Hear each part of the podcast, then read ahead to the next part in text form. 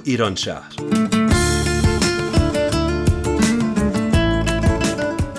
برنامه هفتگی از آمریکا. این هفته از شهر سیاتل.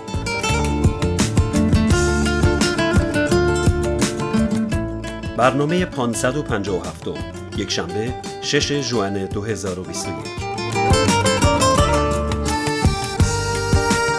برابر با 16 خرداد ماه 1400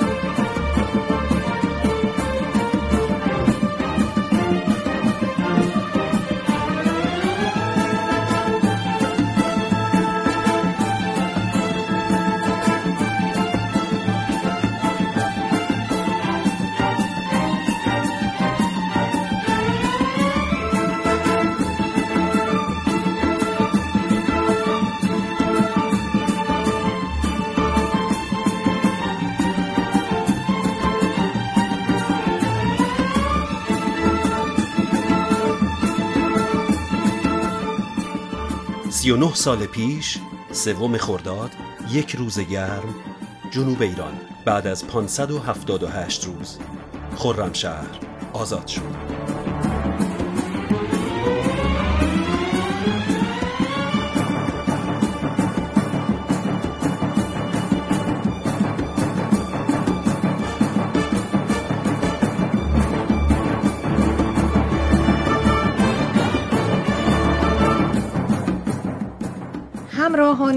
همدلان رادیو ایران شهر. درود. درود و فراوان درود. برنامه دیگری از رادیو ایران شهر را میشنوید. در خرداد ماه 1400 پر از حادثه و اتفاق. مهمترین آنها آزادسازی خرمشهر.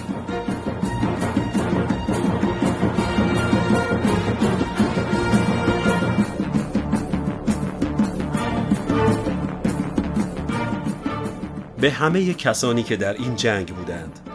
به همه مردان و زنانی که دلیرانه در این جنگ بودند. به همه کودکان آن روز که هنوز جنگ را به خاطر می آورند به همه مادران و پدرانی که عزیزانشان را در جنگ از دست دادند. به همه آنهایی که مجبور به ترک یار و دیار شدند. ادای احترام می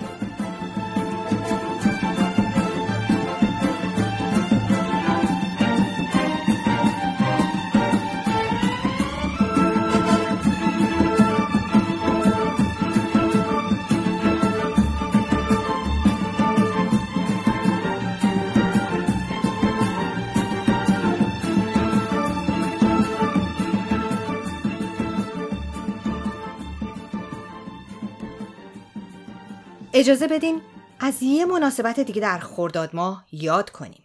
باز هم سوم خرداد 1400 اما این بار روز برادر. از امروز تا هر روز همه برادرهای دنیا سرتون سلامت، دلتون خوش و بهترین آرزوها.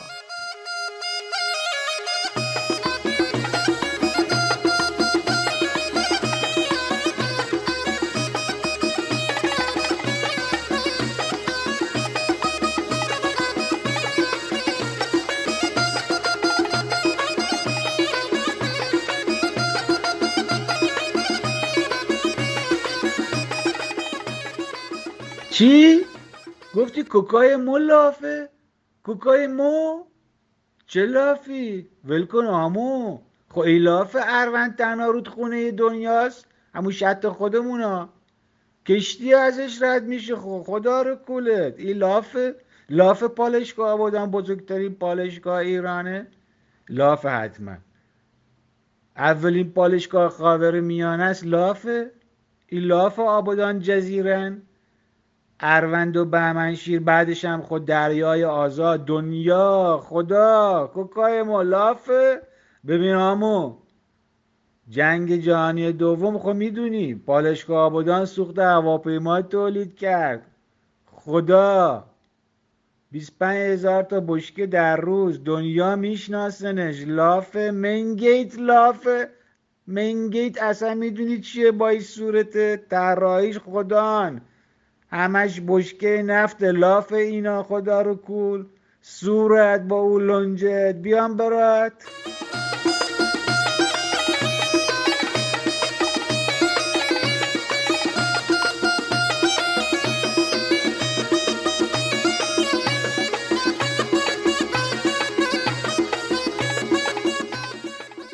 اون چه شنیدید؟ صدای آقای بهزاد رحیمی بود و دفاع جانانه ای از یک برادر. و یادی از شهر زیبای آبادان در جنوب ایران. خیلی کار جالبی بود. خیلی خوشم اومد. آره بسیار دلنشینه و من فکر کنم یکی از لحجه های در واقع بسیار زیبا و دلنشین کشور عزیزمون. گویش و لحجه آبادانیه که خب برای همه هم خیلی ناماشناست و در یه چیزایی هم شهرت دارن که اینجا به دقت می‌شد پیداش کرد. بله دقیقا. هم لحجه و هم فرهنگ آبادانی. من تصورم اینه که یک آبادانی اصیل هر جا باشه از اونجا دفاع می‌کنه. چه آبادان چه استکهلم و چه سیاتل. بله و این متنش هم هوشمندانه نوشته شده بود. طبق معمول کار آتوسا جان دوست خیلی خوب ما که قلم بسیار شیرینی دارن و خودشون هم اهل آبادان هستن. خب خیلی تاثیر داره که آدم وقتی اهل آبادان باشه اون اصطلاحات و تکیه کلام ها رو با دقت بیشتری می‌تونه بیان کنه. بله بله همینطور. خب حالا که بحث داغ آبادان شد بی مناسبت نیستش که با همدیگه یک موسیقی اصیل جنوبی بشنویم. بله بریم بشنویم.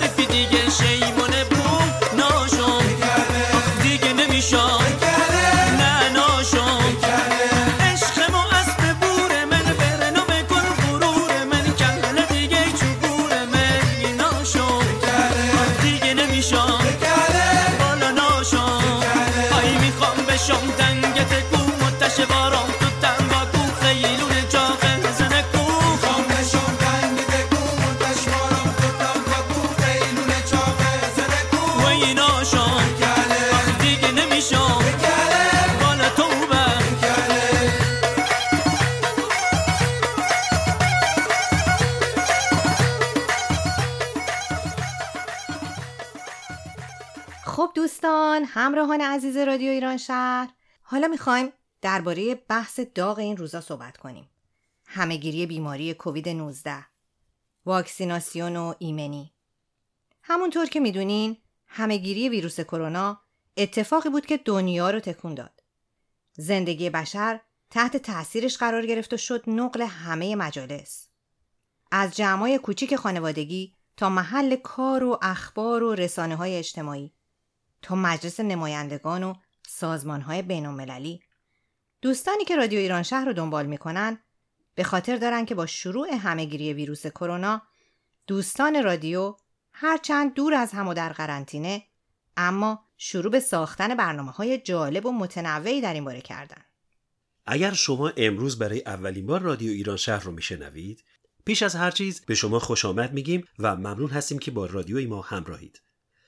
برای یادآوری خاطرات به دوستان قدیمی و آشنایی بیشتر دوستان جدید به شما پیشنهاد می‌کنیم برنامه های رادیو ایران شهر رو در ارتباط با همهگیری ویروس کرونا دنبال کنید و یادتون باشه برنامه های رادیو ایران شهر رو می‌تونید از روی اپلیکیشن های مخصوص پادکست بشنوید.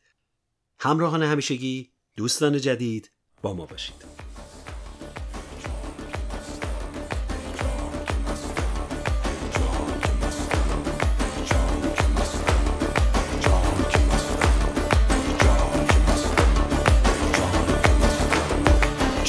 تو در چشمم و این حال تماشایی و باران بزند وای.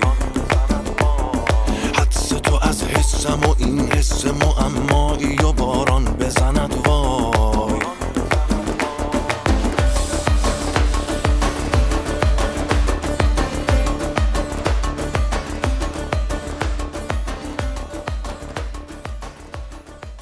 این روزا که به لطف دانش و تلاش متخصصین واکسن برای کنترل این همهگیری در دسترس هست؟ سوالاتی در این باره ذهن بسیاری رو به خودش مشغول کرده. آیا واقعا واکسن زدن بهترین گزینه است؟ واکسن در بدن چطور کار می‌کنه؟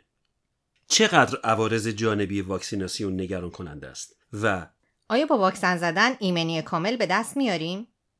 چطور می‌تونیم به زندگی عادی برگردیم و سوالهایی از این دست؟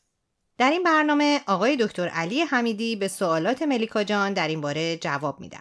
آقای دکتر حمیدی پزشک خانواده با سابقه تبابت و تحقیقات پزشکی و فعالیت های اکادمیک هستند. ایشون هم اکنون به عنوان مدیکال دیرکتور در بخش ایمنی داروها در یکی از مؤسسات تحقیقاتی معتبر بین‌المللی مشغول فعالیتند. این مصاحبه رو میشنویم.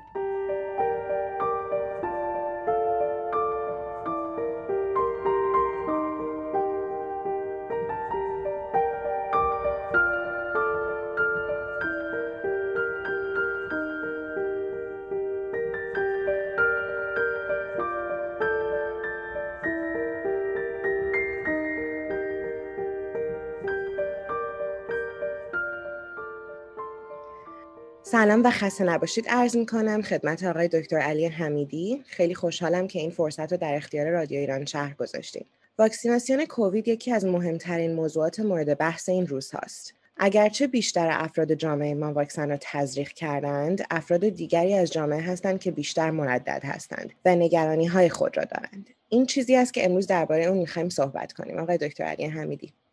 اگه که براتون مقدوره لطفا یکم راجع به کلیات ویروس و انواع مختلف واکسن برامون توضیح بدیم سلام عرض می کنم خدمت شما و همه شنوندگان محترمی که این برنامه رو گوش میدن و ممنونم که این فرصت رو در اختیار من گذاشتین که با هموطنان عزیزم صحبتی داشته باشیم گپ و گفتگوی صمیمانه و اطلاعاتی رو با همدیگه رد و بدل کنیم.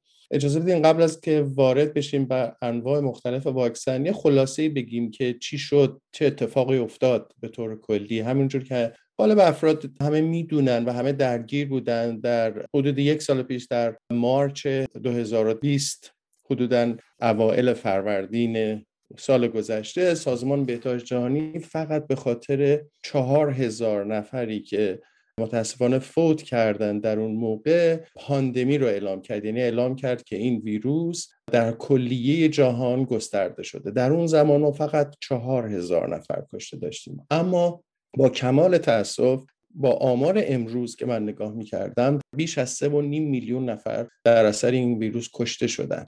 و از آن بدتر این که هنوز که هنوزه در یه سری از کشورهای همچنان مانند هند روزی چهار هزار نفر دارن از بین میرن. و این فاجعه است. چیز وحشتناکی هست. در واقع آمریکا در همین کشوری که ما الان زندگی می‌کنیم حدود سه ماه پیش در جنیوری 2021 همین تعداد افراد رو داشتیم که حدودا بیش از چهار هزار نفر در روز کشته می شدند در اثر این ویروس فقط کشته ها و خب این فاجعه است. فاجعه بسیار عظیمی بود که هنوز هم که هنوزه داره در یه سری کشورها همین کشتار رو انجام میده. باید از خودمون بپرسیم چی شد که اینجور شد؟ چه اتفاقی افتاده؟ شاید بزرگترین جوابی رو که ما بتونیم به خودمون بدیم اینه که ناآگاهی ندانستن ما و اینکه نمی‌دانستیم چه اتفاقی افتاده و چه چیزی چه عاملی باعثش هست و این مکانیزم عملش چجوری هست. این واقعا یه صحبتی هستش که باید جدی بهش نگاه کرد. وقتی که نگاه کنیم طی مدت یک سال اندی مقدار اطلاعات ما نسبت به این ویروس و مقابله با این ویروس به شدت افزایش پیدا کرده که خب این رو مدیون تکنولوژی هستیم مدیون دانش پزشکی که همراه شد با دانش اطلاعات. و تکنولوژی مقدار زیادی مطلع هستیم که این ویروس از کجا اومده چه کار می‌کنه در بدن چه اتفاقی ایجاد میشه وقتی که این ویروس واردش میشه. که خب به طور خلاصه باید بگم که وقتی این ویروس وارد بدن ما میشه کاری که می‌کنه اینه که سیستم ایمنی رو جوری تحریک می‌کنه که سیستم ایمنی ناخواسته یک واکنش بسیار بسیار شدیدی در مقابل این ویروس از خودش نشون میده که اصطلاح علمیش این هستش که cytokine release syndrome و این cytokine release syndrome به شکل یک storm میاد. ببخشید که من مجبورم که از هم اولش عذرخواهی کنم از اینکه به خاطر که ما از کلمات پزشکی استفاده می‌کنیم اینجا و خیلی هاشون هم معادل فارسی یا ندارن یا به خاطر کمبود دانش من ازش اطلاعی ندارم. بنابراین از همه شنوندگان عزیز عذرخواهی می‌کنم. اگر گاهی از واژه های انگلیسی مجبور میشم که در این گفتگو استفاده کنم. به هر حال این اتفاقی که میفته ناشی از ضعیف بودن سیستم ایمنی نیست که ما گفتم بعضی ها توصیه می‌کنن که بیایم یه چیزایی رو مصرف کنیم که سیستم ایمنیمون قوی بشه. نه برعکس سیستم ایمنی در اینجا داره واکنش بسیار بسیار شدیدی رو نشون میده که شاید اگر این واکنش شدید رو نشون نمی‌داد خیلی از عوارضی رو که ما بعدا در مسیر بیماری زایی برای این ویروس داریم پیش نمی اومد خب ما این اطلاعات رو الان کم کم داریم کسب می‌کنیم. بنابراین با دانشمون و این که مکانیسم عمل این ویروس چیه حالا دو تا راه حل داریم دیگه تا بر این مشکل فائق بیام. یکی اینه که درمانش کنیم. دوم اینکه پیشگیری کنیم. متاسفانه ویروس و خصوصیت ویروس اینه که تا الان دانش بشر خیلی موفق نبوده در درمان بسیاری از بیمارهای ویروسی. اخیرا چرا موفقیت های کسب شده؟ مثلا درمان هایی رو داریم در مورد hepatitis B یه سری درمان هایی رو داریم اما در مورد مثلا این بیماری های سرماخوردگی که ویروسی هست درمانی نداریم. در مورد آنفولانزا که بیماری ویروسی هست که همچنان مانند کووید این همه کشته داد و باعث مرگ این همه انسان شد و هنوز هم میشه یک درمان قطعی مشخصی نداریم. بیشتر پیشگیری هست. به خاطر همین هنوز بهترین کاری که میشه کرد واکسیناسیون های سالانه هست که در برابر آنفولانزا خواهیم داشت. نکته خیلی مهمتر در مورد ویروس این هستش که ویروس وقت تا وقتی که هست تکثیر می‌کنه که بهش میگن ریپلیکیشن. و وقتی که تکثیر می‌کنه برای بقاش مجبوره که شکلش رو عوض کنه. و همین شکلش هست باعث بقاش میشه. معروفه که میگن دایناسورها به این دلیل منقرض شدن که با وضعیت محیط تطبیق ندادن. ولی ویروس ها برخلاف اون یعنی خیلی موجودات باهوشی هستند و دائم در حال تغییر دادن خودشون هستند که با شرایط موجود بمونن. بنابراین می‌دونیم که ویروس تا موقعی که هستش دائم تغییر میده و این خیلی خطر به خاطر هم که هم, می‌تونه در برابر واکسین های موجود ما شکل های جدیدی از خودش نشون بده هم در برابر درمان های آینده. بنابراین بهترین کاری که هست انجام بدیم اینه که در اسرع وقت اینها رو از بین ببریم و جلوش رو بگیریم. خب شما فرمودید واکسن از کجا اومده و چجوری تهیه شده؟ با روش های مختلفی مجبور هستیم که سیستم ایمنیمون رو آموزش بدیم که در مقابل باکتری ها و ویروس ها از خودش دفاع کنه. بنابراین ما در برابر وبا همین کار کردیم در برابر سل همین کار بشریت این کار کرد. در برابر انواع بیماری های بسیار مهلکی که ما الان برامون درمانشون خیلی راحت هست. و اصلا دیگه ازشون نمیترسیم. به همین روش جلو رفتیم. یعنی بچه رو که تازه متولد میشه بلافاصله واکسن سل بهش می‌زنن. یا بقیه واکسیناسیون هایی رو که به طور معمولی به کودکانمون تزریق می‌کنیم. همه اونها باعث میشه که چه کار کنن؟ باعث میشه که سیستم ایمنیمون در مقابل اون بیماری در واقع آموزش می‌بینه. مثل اینکه ما پادگان هایی رو در بدنمون داریم. که سربازهاش باید آموزش کافی رو ببینن. فقط قوی بودن یک سرباز کافی نیست. باید آموزش های ویژه ای رو ببینه تا اینکه موفق بشه. در برابر اون بیماری در برابر اون عوامل مهاجم از خودش مقاومت نشون بده. و این کار رو ما توسط واکسن ها انجام میدیم. بنابراین روش های مختلفی هست که توی یک سال گذشته حداقل چهار نوع از روش هایی رو که خیلی روشون کار شد و با تجربه و تکیه از تجربیات قبلی و همچنین با استفاده از تکنولوژی های جدید بشریت موفق شد که واکسین هایی رو بسازه که یا وکتور هست یا mRNA هست یا اینکه خود ویروس هست یا تیکه های از اون ویروس هست که خب حالا من یه ویدیویی هست که خدمت شما لینکش رو میفرستم. اگر که شنوندگان عزیزتون دوست داشتن می‌تونن اینو نگاهش کنن. بسیار واضح داره توضیح میده که روش های مختلفی رو که ما سیستم ایمنیمون رو آموزش میدیم که در مقابل ویروس ها از خودشون دفاع کنن و اون سربازهای لایق رو بسازن چجوری هست؟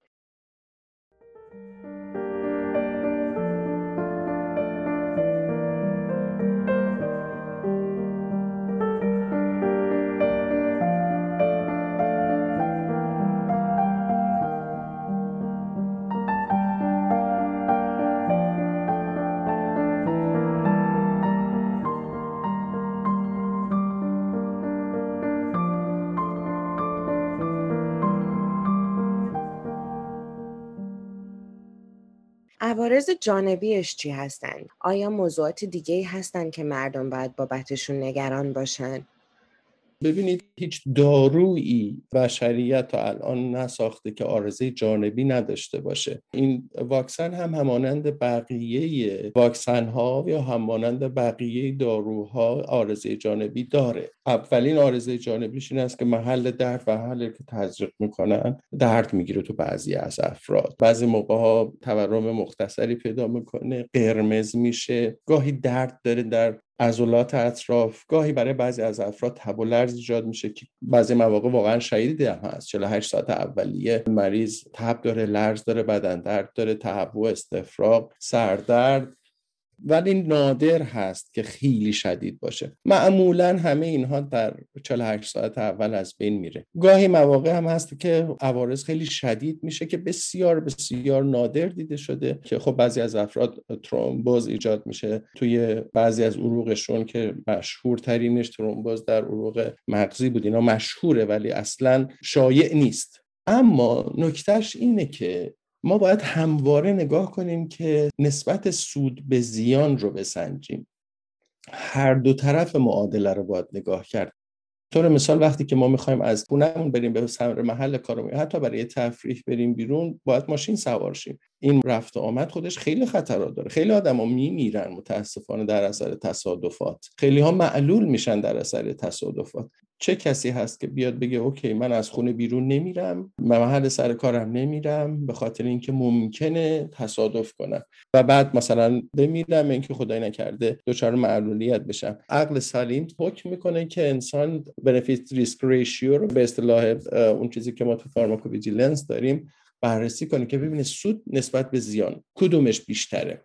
ما باید اطلاعات رو fact ها رو اطلاعات واقعی رو به مردم بدیم خودمون هم بدونیم بعدش تصمیم بگیریم. باید به فکت ها دقت کرد. هر کسی هر چیزی میگه باید براش دلیل داشته باشه. منابع خیلی معتبری رو اینها کار کردن و از مردم دنیا سوال کردن که آیا شما واکسن می‌زنید یا نمی‌زنید؟ از کشورهای مختلف. و بعد پرسیدن مهمترین علتی رو که شما واکسن نمی‌زنید چی هست؟ جواب خیلی زیباست. توی یک کشوری مثل چین 97 درصد افراد گفتن ما واکسن می‌زنیم و تنها 3 درصد افراد گفتن ما واکسن نمی‌زنیم. و همچنان که میاد پایین این Business Insider که وبسایت و یه مجموعه بسیار مهمی هست اینها اومدن این بررسی رو انجام دادن publish کردن و همچنان که میان پایین در قعر این جدول روسیه هستش که تنها 54 درصد افراد گفتن که ما واکسن می‌زنیم و 47 درصد گفتن واکسن نمی‌زنیم. حالا این وسط جمعیت ها و کشورهای مختلف دیگه هم هستن. مثلا هند تو اینجا 87 درصد گفتن ما واکسن خواهیم زد. ولی متاسفانه به خاطر اینکه یه سری کشورهایی دیر از جمله هند قرارداد بستن یا اینکه به خاطر اینکه فقر بوده نتونستن واکسن رو دریافت کنن به خاطر عدم برابری عدم عدل انصاف کشورهای قوی و غنی تعداد بسیاری واکسن ها رو دارن که در دپوهاشون باقی مونده و هنوز آزاد نکردن. خب یک کشورهای مثل اونها با وجودی که مردم خواستن ولی خب گیرشون نیامده و نهایت وقتی که میپرسیدن که خب علت چیه؟ چرا شما نمی‌خواین واکسن بزنید؟ آیا نگران ساید افکت هستید؟ اصلا فکر نمی‌کنید بعضی سوال دیگه این بوده که اصلا من فکر نمی کنم این مؤثر باشه. یه عده گفتن که اصلا من باور نمی کنم که ویروس کووید 19 وجود داشته باشه. بعضیا گفتن که اصلا به واکسیناسیون به طور کلی اعتماد ندارم و وقتی که تاریخ امروز رو نگاه می‌کنین از اون 28 هزار نفری که تو آی سی بودن تنها 6 هزار نفر الان تو آی سی هستند. و از اون عدد 127200 نفر الان تنها 21 هزار نفر هستن که تو بیمارستان هستن. من لینک و اینو برای شما میفرستم و خواهش می‌کنم دوستان و شنوندگان محترم اینو نگاه کنم و کشورهای مختلف انگلیس هست اسرائیل هست فرانسه هست ایتالیا هست همه اینها. چی شد که یه دفعه از ژانویه تا الان به این شکل خیلی تیز و تند این مقدار اومد پایین؟ و چی هست که بعضی از کشورهایی که گفت بودن نه؟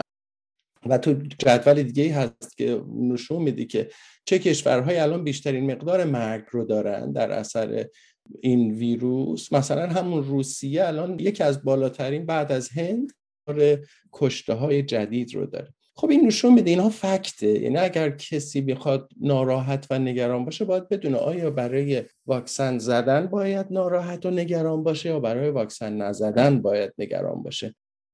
بله شما داشتین این لیست می‌دادین از دلایل مختلفی که حالا چرا آدما واکسن نمی‌زنن. بعضی هم میگن که آیا خب واکسن اصلا ایمنی صد درصدی ایجاد می‌کنه؟ اگه نه چرا اصلا واکسن رو بزن بسیار سوال خوبی هست. واکسیناسیون 100 درصد هیچ جا وجود نداره. هیچ واکسنی 100 درصد واکسن ایمنی نداشته تا الان. حداقل در جامعه بشر آنچنان که بشر به این علم رسیده و واکسن رو تولید کرده به هیچ وجه نتونسته به یه همچه عددی برسه. همچنان که هیچ داروی دیگه این کار رو نمی‌کنه که 100 درصد موثر باشه. ما وقتی یه دارویی رو پیش می‌بریم و به تایید میرسونیم باید نشون چند درصد افراد مؤثر بوده. و در چند درصد مؤثر نبوده. اگر تعداد کسانی که از اون دارو سود می‌برند بیشتر باشه خب اون دارو مجوز می‌گیره.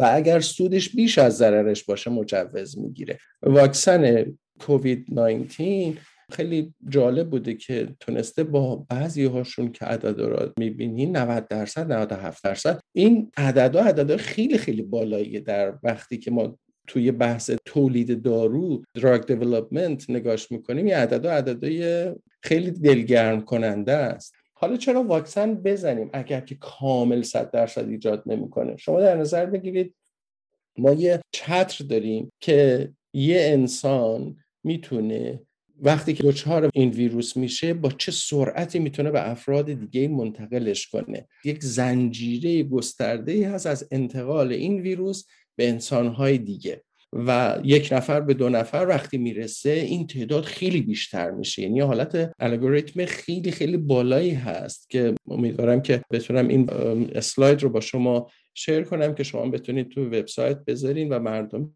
ببینن که وقتی که فقط ما این زنجیره رو از یک جا قطع کنیم قیچی کنیم چه مقدار افراد دیگه ای دچار نخواهند شد و جلوی اون رو خواهد گرفت. و اویدنس ما همین اتفاقی که تو آمریکا افتاد از ژانویه تا الان. ببینید با چه شتابی تعداد افرادی که دچار می شدن کم شد و در انگلیس آنچنان بود که روزی 1500 نفر کشته می شدن الان دارن به سمتی میرن که دیگه بازگشایی کنن. علتش اینه که وقتی شما جلوی زنجیره رو از یه جا بگیرین مثل اینکه یک سرچشمه رو میبندین.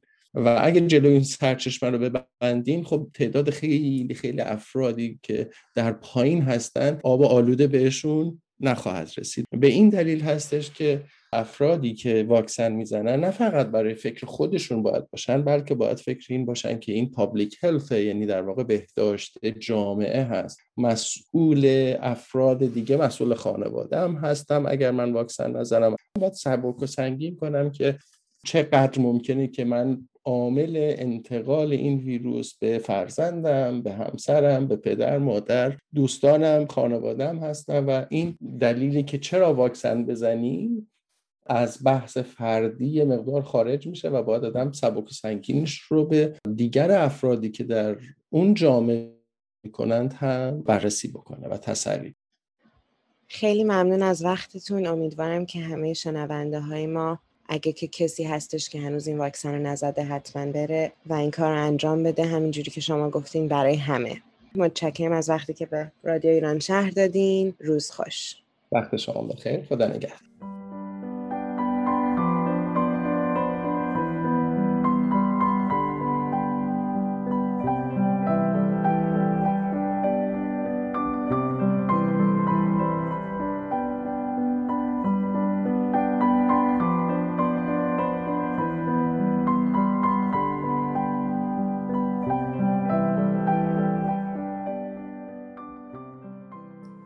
دکتر حمیدی ممنون از اینکه با ما در رادیو ایران شهر همراه بودیم. دوستان یادآوری می‌کنیم که این مصاحبه به همت گروه سلامت سازمان غیرانتفاعی الفبا و توسط ملیکای عزیز انجام شده. سپاس از ملیکا و دوستان ما در گروه سلامت الفبا. خب در ادامه برنامه دریچه سبز رو میشنویم. برنامه روانشناسی که به همت، تخصص و تجربه همکار عزیزمون نسیم جان آماده شده. با ما باشید.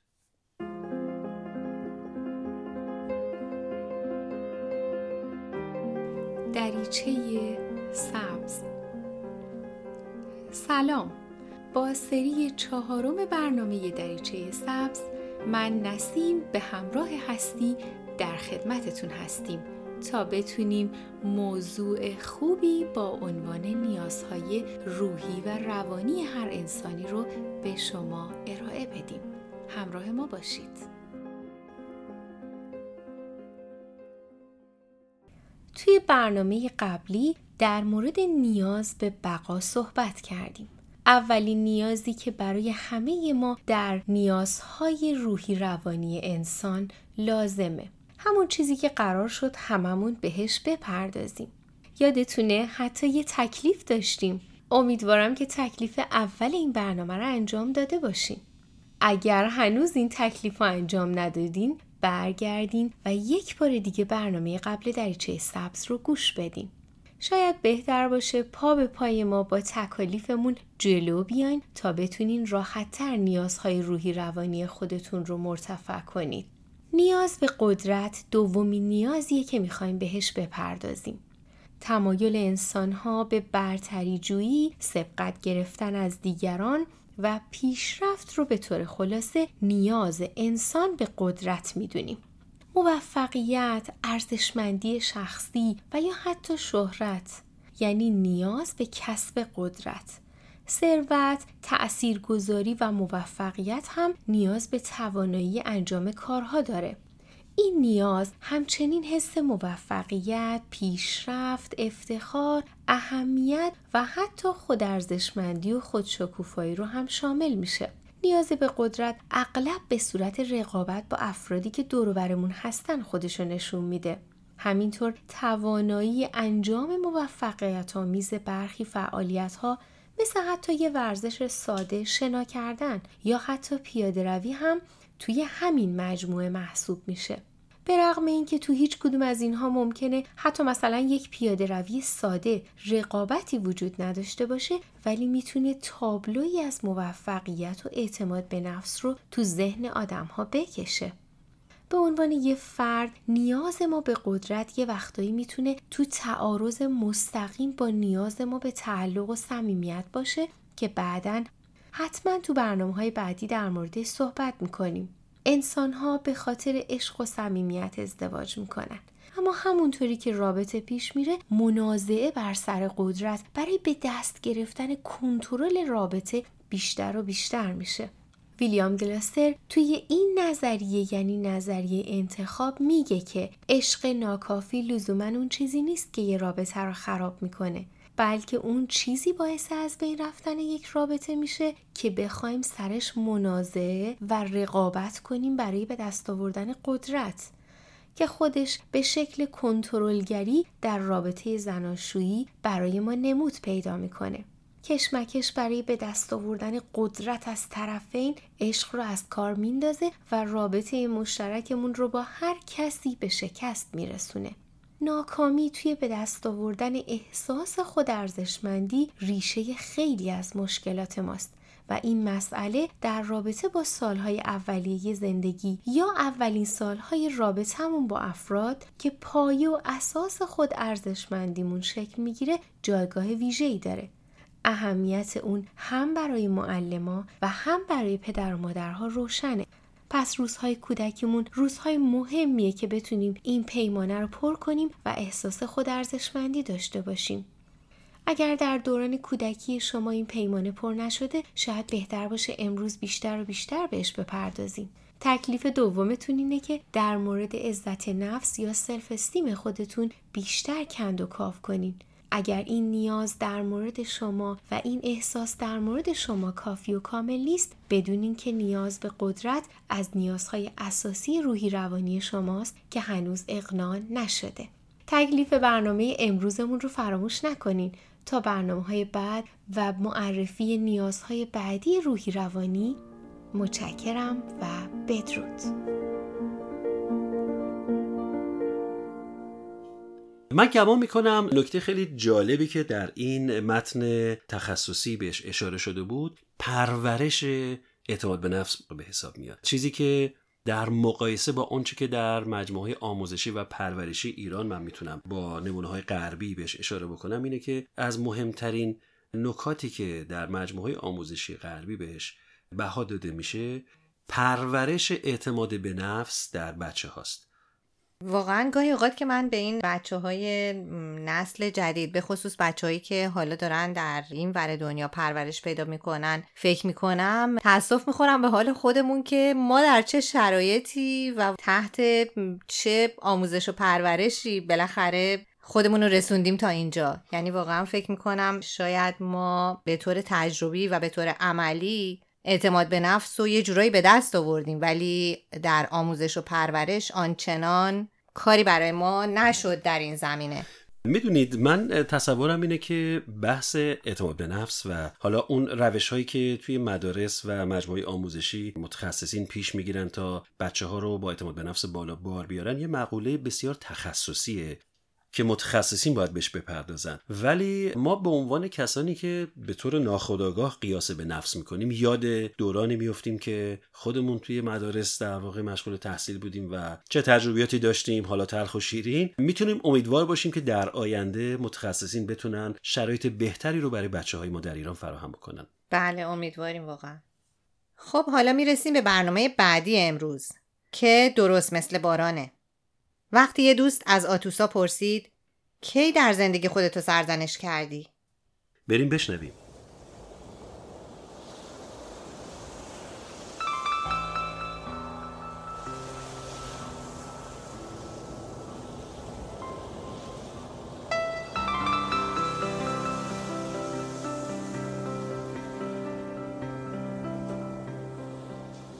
درست مثل باران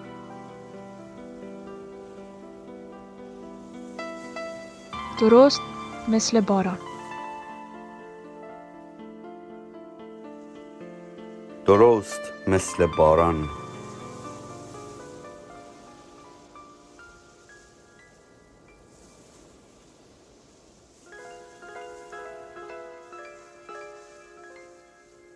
درست مثل باران. یک روز یک دوست از من پرسید کی در زندگی خودت را سرزنش کردی؟ و نقل قولی از جبران خلیل جبران برایم فرستاد. هفت بار در زندگی خودم را سرزنش کردم.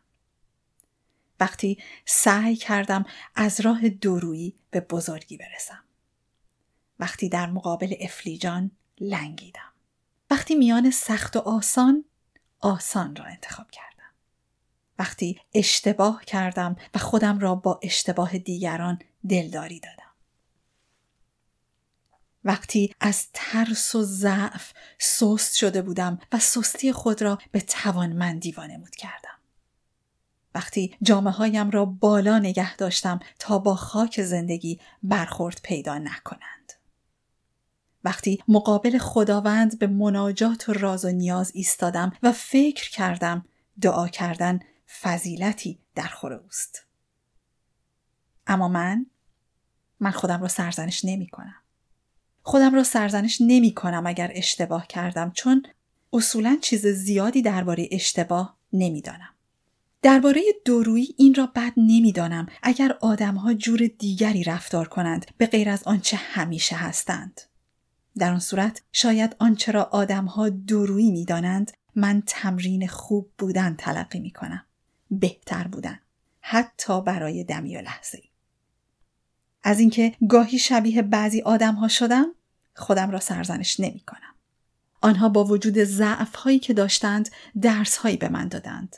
لحظاتی را ساختند و گاهی دست برداشتند و دل کندند از آنچه سالها برایش یک جای کارشان میلنگید چون مرا دیدند.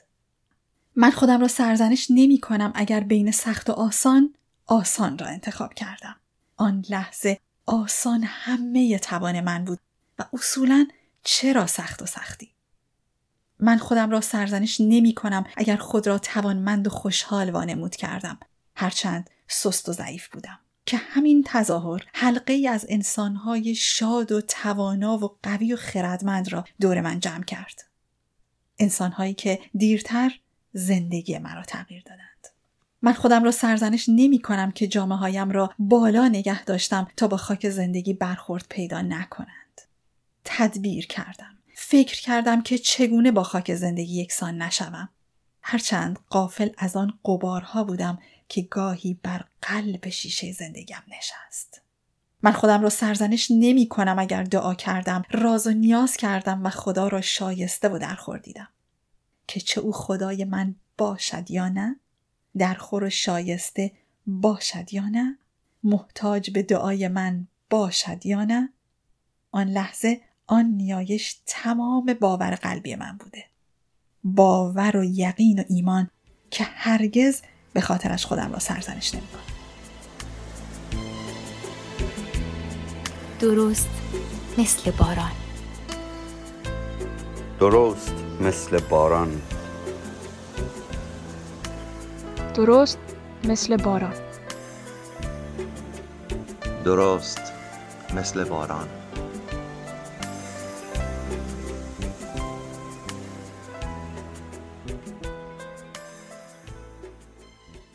همونطوری که توی این دلنوشته شنیدیم یکی از لحظات خاص و متفاوتی که هر کدوم از ما تجربه می‌کنیم لحظات رویارویی با خودمونه. اونجایی که احساس می‌کنیم واقعا اشتباه کردیم یا نه و اینکه خودمون رو سرزنش می‌کنیم یا نه. به نظرم این وقت رو این فرصت رو باید به خودمون بدیم و ببینیم واقعا جایی که قابل سرزنش بودیم کجاست و اون اشتباهات رو آیا واقعا به پای خودمون می نویسیم یا نه. آرمی جان اما اون قسمتی از برنامه که من خیلی خوشم اومد این بود که کجاها خودمون رو سرزنش نمی کنیم و کجاها شاید یه جوری یه انگار یه گریزی هم باز می‌تونیم بزنیم به همون مسئله اعتماد به نفس که بپذیریم اشتباهاتمون رو بپذیریم و درس هایی رو هم که ازش می‌گیریم داشته باشیم و بریم جلو. شاید واقعا سرزنش هم لازم نباشه خودمون رو بکنیم اینطوری هم میشه نگاه کرد. منم فکر کنم شاید بهتر باشه آدم گاهی اوقات با خودش مهربونتر باشه. بله منم موافقم. اما به مناسبت روز جهانی صنایع دستی 20 خرداد ماه برنامه بعدی رو داریم ماناک که کاری هست از پردیس جان. با ما همراه باشید.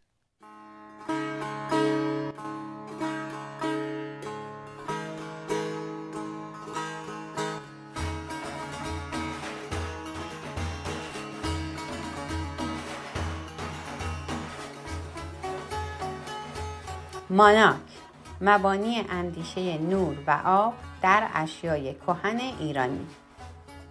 با سلام و درود به همه شنوندگان عزیز و محترم رادیو ایران شهر به ویژه هنرمندان و علاقمندان به تاریخ فرهنگ و هنر ایرانی. من دکتر پردیس بهمنی هستم و تخصصم مبانی طراحی اشیای کهن ایرانی هست.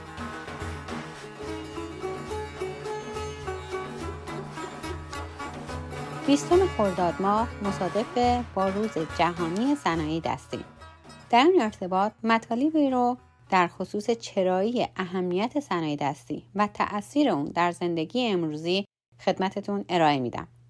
به نظر می‌رسه پیوند با زندگی و تجربه انسانی دو ویژگی شاخص هنر ایرانه. شاید بتوان گفت خصیصه هنر ایران در درجه اول پیوند اون با زندگیه و تار و پود اون از تجارب انسانی بافته شده. با نگاهی به هنرهای سنتی ایران در میابیم که اغلب هنرهای ایرانی جنبه عملی و انتفاعی داشتند و جزء هنرهای صنایعی محسوب میشن. در نظر هنرمندان صنایع دستی و هنرهای سنتی کمترین تفاوتی میان زیبا بودن و مفید بودن اشیا وجود نداشته. با توجه به مبانی طراحی اشیا در آثار هنرهای سنتی در ایران جنبه هنری و زیبا بودن و مفید بودن و قابلیت کاربرد به طور یکسان در اونها رعایت شده. این جنبه های کاربردی و هنری توام رو نمیشه کم اهمیت شمرد و یا خارج از حیده فلسفه هنر دونست زیرا این قبیل اشیا و آثار هنری در عین حال که نیازهای روزمره رو مرتفع می‌کنن ذوق صاحبان اونها رو نیز برای درک و فهم زیبایی پرورش میدن این در حالیه که امروزه این اشیاء هنری بیشتر جنبه های تزئینی داشته و استفاده کاربردی اونها رو به فراموش میره. از طرف یکی از پایه های تقویت هنر یک سرزمین ایجاد عشق و علاقه به هنرهای بومی و سنتی میان مردم هر کشوره که وسیله اون می‌توان به پویایی و تداوم هنرهای سنتی دست یافت و علاوه بر حفظ اونها در ارتقا و حفظ روح صنایع دستی نیز قدم گذاشت. این امر جز با کنکاش در مفاهیم به کار برده شده در این آثار به دست نمیاد. برخی از اشیاء کهن امروزه در موزه ها به عنوان بخشی از تمدن و آثار فرهنگی و هنری مردمان گذشته نگهداری میشن. این در حالیه که تمدن به همه تغییرات کمی و کیفی اطلاق میشه که در زندگی بشری حاصل شده و در عرصه حیات مشترک انسانهایی که با هم در ارتباط بودن مجال ظهور و ماندگاری و تحول یافته. تمدن بر همه آثار نشانه ها و دستاوردهای مادی و معنوی راه یافته در زندگی تاریخی مردم اطلاق میشه. در نتیجه اشیا و لوازمی که مردم در زندگی روزمره استفاده می‌کردند اهمیت خاصی در تحقیق در زندگی داره و از بررسی اشیا می‌توان به مبانی تاثیرگذار بر طراحی و در نهایت اندیشه مردمان دست یافت. صنایع دستی جز اون دسته هنرهاییه که همواره مورد توجه سازمانهای بینالمللی و نهادهای دولتی قرار داشته و مورد حمایت قرار گرفته. چرا که این هنر صنعت نمود کاملی از تمدن و هویت بومی و انسانیه. رشته ای که نه تنها متخصصان عرصه هنر بلکه اقشار مختلف مردم به اون تمایل دارن. از این رو نهادهای بینالمللی در پی حفظ اون هستند تا افراد بیشتری در اجتماع به اون گرایش پیدا کنند دانستن تاریخچه جایگاه و مفاهیم صنایع دستی و آثار و اشیاء به جا مونده از پیشنیان در ارتباطات بینالمللی کمک مؤثری به علاقمندان در این حوزه است. زیرا انسان معناسازه. به باور یوری لاتمن نشانشناس روسی تمایل به تفسیر هر چیز در یک متن به عنوان چیزی معنادار چنان زیاده که ما حقیقتا هیچ چیزی رو در یک اثر تصادفی تلقی نمی کنیم. در همین رابطه هنر نوعی زبان ثانویه است و آثار هنری متونی به همون زبان هستند میشه گفت که هر کالا و شی نیز به زبان خاصی ادراک و فهمیده میشه و انسان در برخورد با هر شی اون رو تفسیر می‌کنه. به گونه که با مثال هایی که از گذشته در ذهن داشته مقایسه و ارزیابی میشن. این مثال ها مسلما برگرفته از محیط جامعه و فرهنگی که شخص در اون زبان درک اشیا رو آموخته و در این زبان نشانه ها از اهمیت خاصی برخوردارند. حفظ ارزش های فرهنگی امر مهمی در توسعه فرهنگی کشوره و یکی از طرق هویت بخشی به اشیا استفاده از علمان های سنتی در اونهاست. این مطلب مهم به دلیل رقابت های شدید سطح تکنولوژی اشیا در واقع استفاده از فرهنگ در طراحی نوعی هویت بخشی به محصوله که به نظر می‌رسه دوام و مقبولیت خاصی نزد استفادهگران داشته باشه. طراحی صنعتی آمیزه از علم صنعت و هنره. در این راستا باید توجه داشته باشیم که هر کالایی همراه با خود فرهنگ و کارکردهای خاص خود و سازندگانش رو نیز منتقل می‌کنه. پس هر محصول خود یک کالای فرهنگیه. در واقع از سالهای 1920 به بعد استانداردسازی پا به عرصه تولیدات گذاشت و با این کار باعث شد که با انقلاب های صنعتی اشیا یکسان سازی بشن. اما زیبایی سنتی با تولیدات حاصل از نظام انبوه و صنعتی هماهنگی نداشت و وجود نوعی زیبایی شناسی صنعتی ضروری بود. روش فرمالیستی یعنی بررسی شکل ظاهری بدون در نظر گرفتن شرط تولید علاوه بر اینکه برای بررسی طرحهای گذشته به کار گرفته می‌شد به تأمین پشتوانه تاریخی برای دیدگاه های مدرن درباره طراحی خوب و بر حسب اصول تصویری ویژه تعریف شد. همین امر توجه به فرهنگ رو خیلی اهمیت بخشید. چون فرهنگ عموما شامل دو گروه از پدیده هاست. پدیده های رفتاری یا مادی و پدیده های فکری یا غیر مادی. فرهنگ مادی به آن گروه از عناصر فرهنگی اطلاق میشه که به صورت مستقیم به وسیله یکی از حواس ما قابل تشخیصن. یعنی میشه اونها رو دید، شنید یا لمس کرد. بدین ترتیب هر شی در هر فرهنگ یک پدیده فرهنگی خاصه اشیا ساده ترین اشکال فرهنگ مادی هن. اما فرهنگ غیر مادی و نامحسوس یا معنایی به پدیده های اطلاق میشه که مستقیما به وسیله حواس قابل درک نیستند مثل یک شعر کهن یا ترانه روستایی یک خاطره یا اسطوره و باور تفکر و باوری که همگی اشکال فرهنگ غیرمادی هن. نکته مهم درباره فرهنگ غیرمادی اینه که هر فرهنگ غیرمادی تنها از طریق تبدیل شدنش به شکل کامل یا جزئی پایدار یا موقت به فرهنگ مادی می‌تونه برای ما درک باشه. برای مثال یک اسطوره باید به قصه مکتوب یا ملفوظ تبدیل بشه تا قابل درک بشه. در این خصوص یکی از پرسش های اصلی در طراحی محصول یافتن ریشه های اجتماعی طراحی فرم محصولاته. حوزه میان رشته طراحی صنعتی و صنایع دستی در واقع به دنبال یافتن ارتباطی منطقی و هدفمند میان تحلیل های جامعه شناختی و فرم محصوله. همه اینها رو گفتیم که به این نکته مهم برسیم. هویت شناسی محصولات. اما هویت ایرانی چیه؟ معمولا ما صنایع دستی رو تهیه می‌کنیم تا به نوعی هویت ایرانی خودمون رو نشون بدیم. نویسنده کتاب The Idea of ایران از جمله متفکرانیه که در مورد هویت ایرانی مطالبی نوشته. به تعبیر اون شکلگیری هویت ایرانی به عنوان یک انگاره سیاسی مذهبی به دوران ساسانیان و پادشاهی اردشیر برمیگرده. در اون زمان در پاسخ به بحران هویت دوران اشکانیان مفهوم ایرانی به عنوان انگاره سیاسی مذهبی و قومی شکل گرفت. تلفیق دین و سیاست یا تلفیق امپراتوری و مذهب در عهد ساسانیان به عنوان هویت ایرانی مطرح شد. در عهد صفویه هم دوباره انگاره سیاسی و مذهبی هویت ایرانی به شکل دیگه هویدا میشه. همه اینها که گفتیم در خصوص چرایی اهمیت صنایع دستی بود.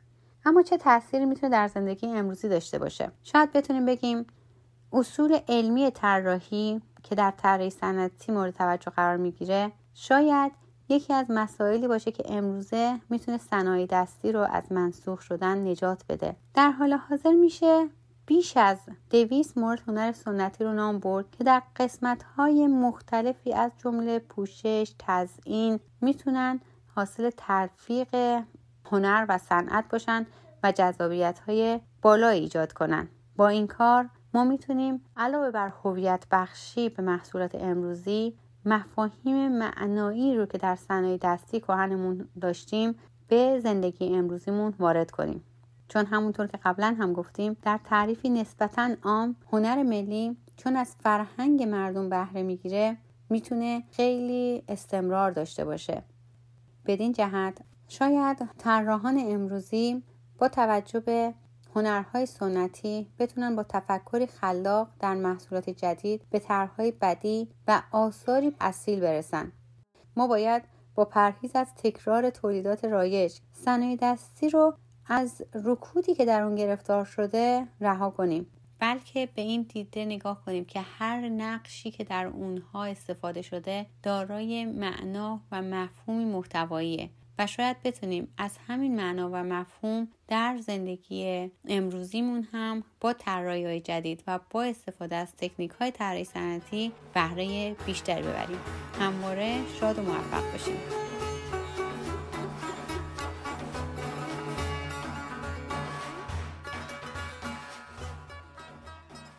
من این قسمت رو خیلی دوست داشتم که پردیس جان گفتن.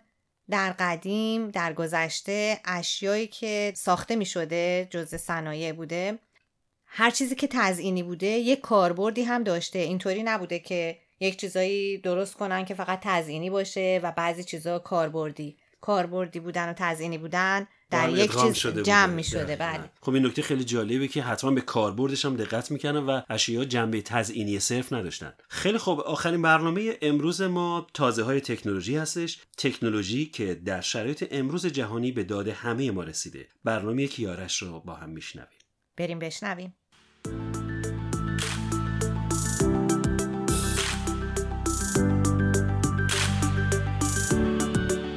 درود بر شنوندگان عزیز رادیو ایران شهر.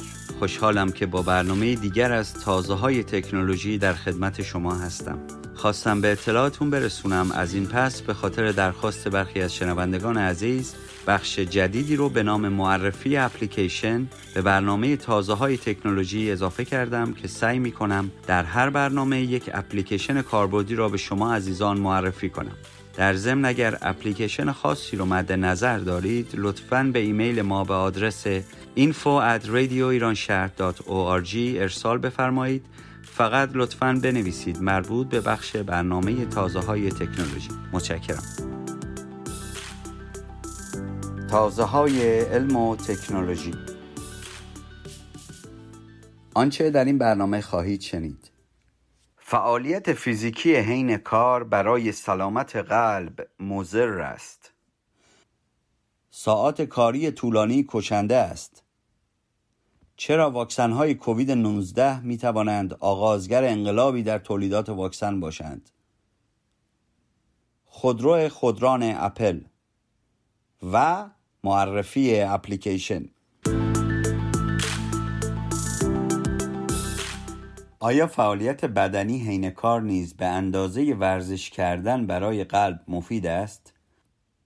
کارشناسان می‌گویند تأثیر ورزش در اوقات فراغت بر سلامتی قلب بیش از تأثیر فعالیت بدنی حین کار است. پژوهشی که نتایج آن در ماه آوریل منتشر شد نشان داده است که ورزش ها و فعالیت های فیزیکی حین کار حتی ممکن است برای سلامتی قلب مضر باشند. سازمان بهداشت جهانی و وزارت بهداشت و خدمات انسانی ایالات متحده آمریکا فعالیت فیزیکی را برای حفظ و بهبود سلامتی ضروری دانستند. این سازمان ها تمایزی بین فعالیت فیزیکی در اوقات فراغت و هنگام کار قائل نشدند. با این وجود برخی تحقیقات نشان دادند که فعالیت فیزیکی حین کار ممکن است مزایای برابری با ورزش در اوقات فراغت نداشته باشد و حتی خطر بیماری های قلبی را بالا ببرد. دکتر آندریاس هولترمن نویسنده اصلی این مطالعه از مرکز پژوهشی ملی محیط کار در شهر کوپنهاگن دانمارک می‌گوید که تفاوت بین ورزش در اوقات فراغت و ورزش در محیط کار پدیده است که گاه پارادوکس فعالیت بدنی نامیده می شود. وی گفت یافته های ما نشان می دهد که پزشکان، بیماران و مدیران باید توجه داشته باشند که انجام کارهایی که مستلزم انجام فعالیت های فیزیکی هستند ممکن است تأثیری بر تناسب اندام و سلامت کارگران نگذارند در حالی که ورزش هایی که در اوقات فراغت انجام می شوند برای سلامتی مفید هستند. ساعات کاری طولانی کشنده است. تنها در سال 2016 745 هزار نفر در اثر سکته مغزی و بیماری های قلبی مرتبط با ساعات کار طولانی جان خود را از دست دادند. سازمان بهداشت جهانی با انتشار نتایج تحقیقات خود در مورد ساعات کار طولانی اعلام کرد که سالانه 100 هزار نفر به این دلیل جان خود را از دست می دهند و همهگیری کرونا نیز به این روند سرعت بخشیده است. به گزارش رویترز این نخستین مطالعه جهانی است که ارتباط میان مرگ و ساعات طولانی کار را مورد بررسی قرار داده است. نتایج این مطالعه نشان داده است که 745 هزار نفر در اثر سکته مغزی و بیماری های قلبی مرتبط با ساعات طولانی کار در سال 2016 جان خود را از دست دادند. این رقم نسبت به سال 2000 حدود 30 درصد افزایش داشته است. مدیر بخش محیط زیست و تغییرات آب و هوایی سازمان بهداشت جهانی بیش از 55 ساعت کار در هفته را خطری جدی برای سلامتی دانسته است.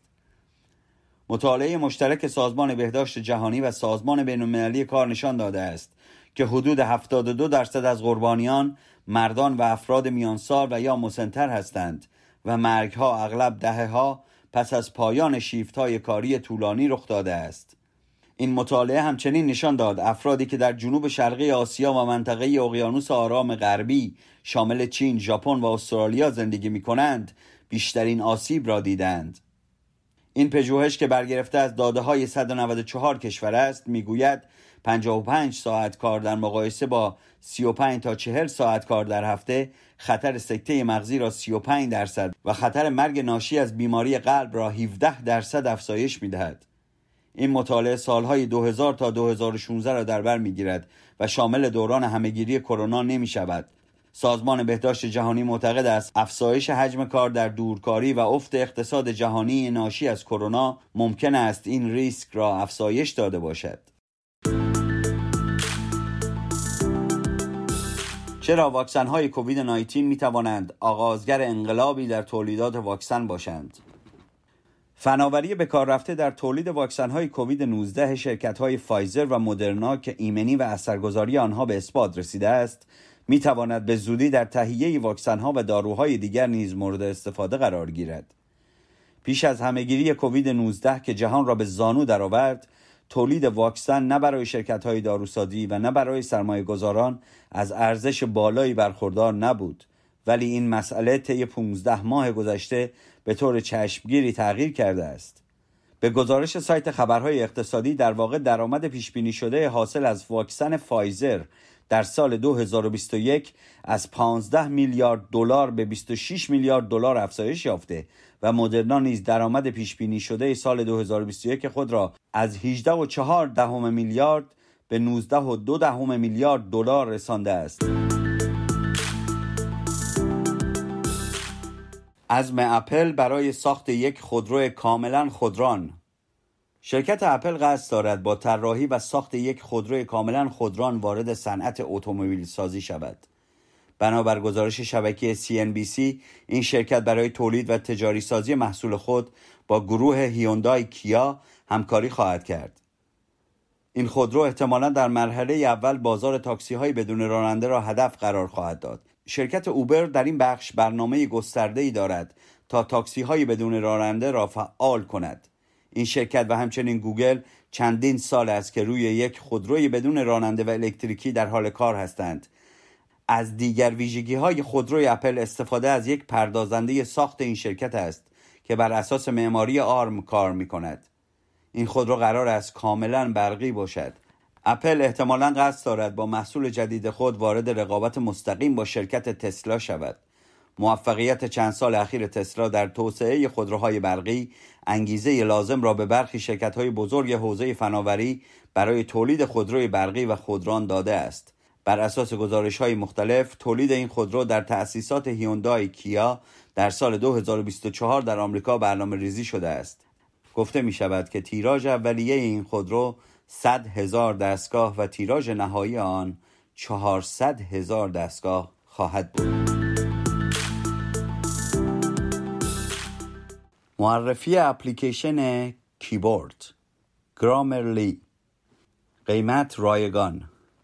اگر هنگام تایپ انگلیسی دیکته صحیح کلمات را فراموش می کنید یا حواستان نیست فعل و فاعل را با هم مطابقت بدهید یا نمی‌دانید شکل گذشته فعلی که نوشتید درست است یا خیر و در عین حال از قابلیت تصحیح خودکار کیبورد پیشفرز گوشی یا تبلت اندرویدی خود دل خوشی ندارید گرامرلی جایگزین بسیار مناسبی است. با گرامرلی احتمالا از قبل در محیط مرورگر خود آشنایی دارید. حالا می توانید این قابلیت را به گوشی موبایل و تبلت خود بیافزایید. کیبورد گرامرلی یکی از بهترین اپلیکیشن های اندروید برای مشخص کردن ایرادات تایپی و گرامری و پیشنهاد شکل صحیح نوشتن به حساب می آید. این کیبورد برای نوشتن ایمیل، پست های شبکه های اجتماعی و حتی ویرایش متنهای بلند بسیار کاربردی است. با نصب و فعالسازی این کیبورد اعمال تصحیح ایرادات بسیار آسان می شود و حتی می توانید توضیح کاملتری درباره ایرادات گرامریتان بخوانید.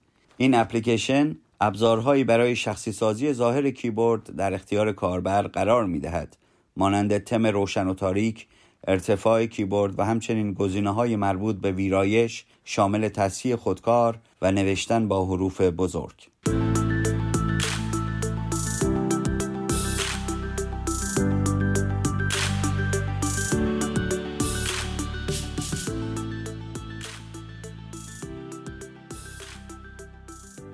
بسیار برنامه خوبی بود.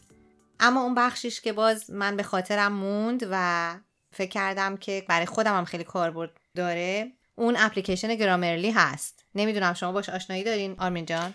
نه متاسفانه اسمش هم نشده بودم و همینجا آشنا شدم. می‌دونید من فکر می‌کنم جهان اپلیکیشن هایی که داره هر روز اضافه میشه اونقدر وسیع و گسترده است که مگر به یمن چنین برنامه هایی ما بتونیم باشون آشنا بشیم و بر اساس معرفی بریم سراغشون تا جایی که من گمان می‌کنم برای هر چیزی که ما فکرشو بکنیم حتما یه اپلیکیشنی وجود داره که باید بله. پیداش بکنیم درسته خب همراهان عزیز رادیو ایران شهر در قسمت پایانی این برنامه یادی می‌کنیم از هوشنگ گلشیری که در 16 خرداد 1379 درگذشت. یکی از تأثیرگذارترین داستان نویسان معاصر ایران و نویسنده رمان کوتاه شازده احتجاب. هوشنگ گلشیری که اسمش گره خورده با ماهنامه کارنامه عطر کاغذ کاهی و داستان و قصه و مقاله و جمع خانی. روحشون شاد. یاد اسماعیل خویی رو هم گرامی میداریم. اسماعیل خویی که از پشت پنجره شعر به زندگی نگاه می‌کرد و همین چند روز پیش چهارم خرداد ماه 1400 در لندن درگذشت. روحش شاد.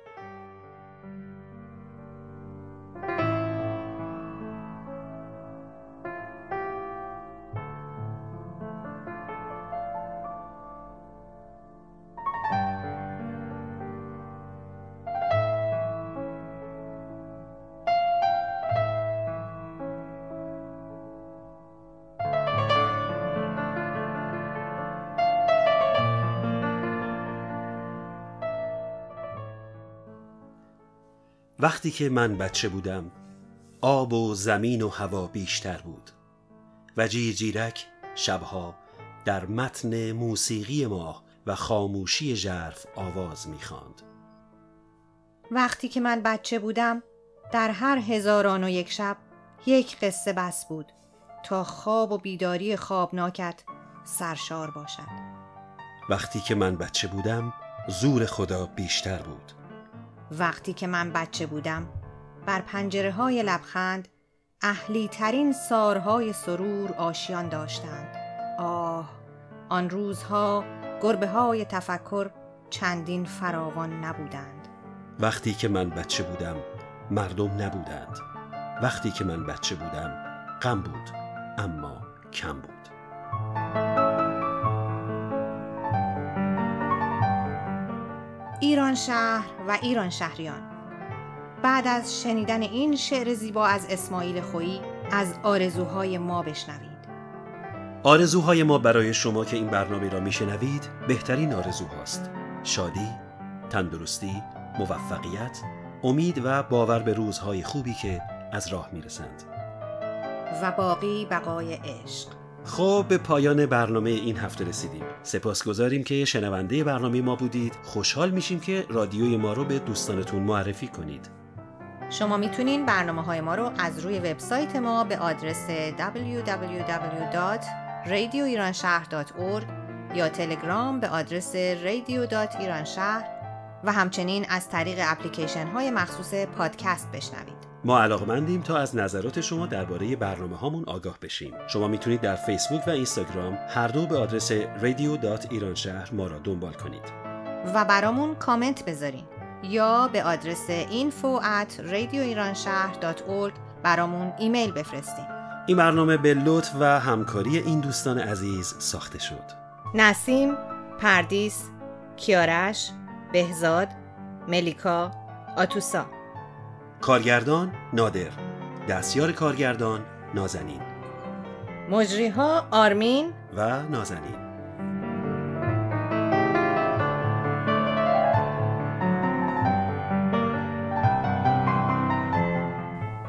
صوفی حقیقی آن است که اگر دیگران سرزنشش کنند عیبش بجویند بدش بگویند حتی به او افترا ببندند. دهانش را بسته نگه دارد و درباره کسی حتی یک کلمه حرف ناشایست نزند. صوفی عیب را نمی بیند عیب را می پوشاند. برگرفته از کتاب ملت عشق.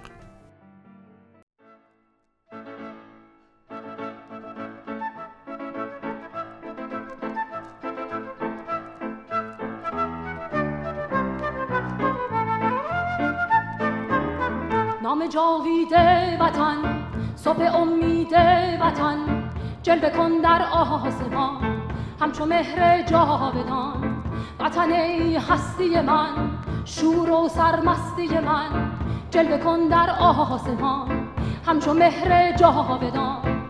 بشنو سوز سخنم که هم آوای تو منم. همه جان و تنم وطنم وطنم وطنم وطنم. بشنو سوز سخنم که نواگر این چمنم همه جان و تنم بطنم بطنم بطنم بطنم همه با یک نام و نشان به تفاوت هر رنگ و زبان. همه با یک نام و نشان به تفاوت هر رنگ و زبان. همه شاد و خوش و نغمه زنان ز سلامت ایران جوان. ز سلامت ایران جوان ز سلامت ایران جوان.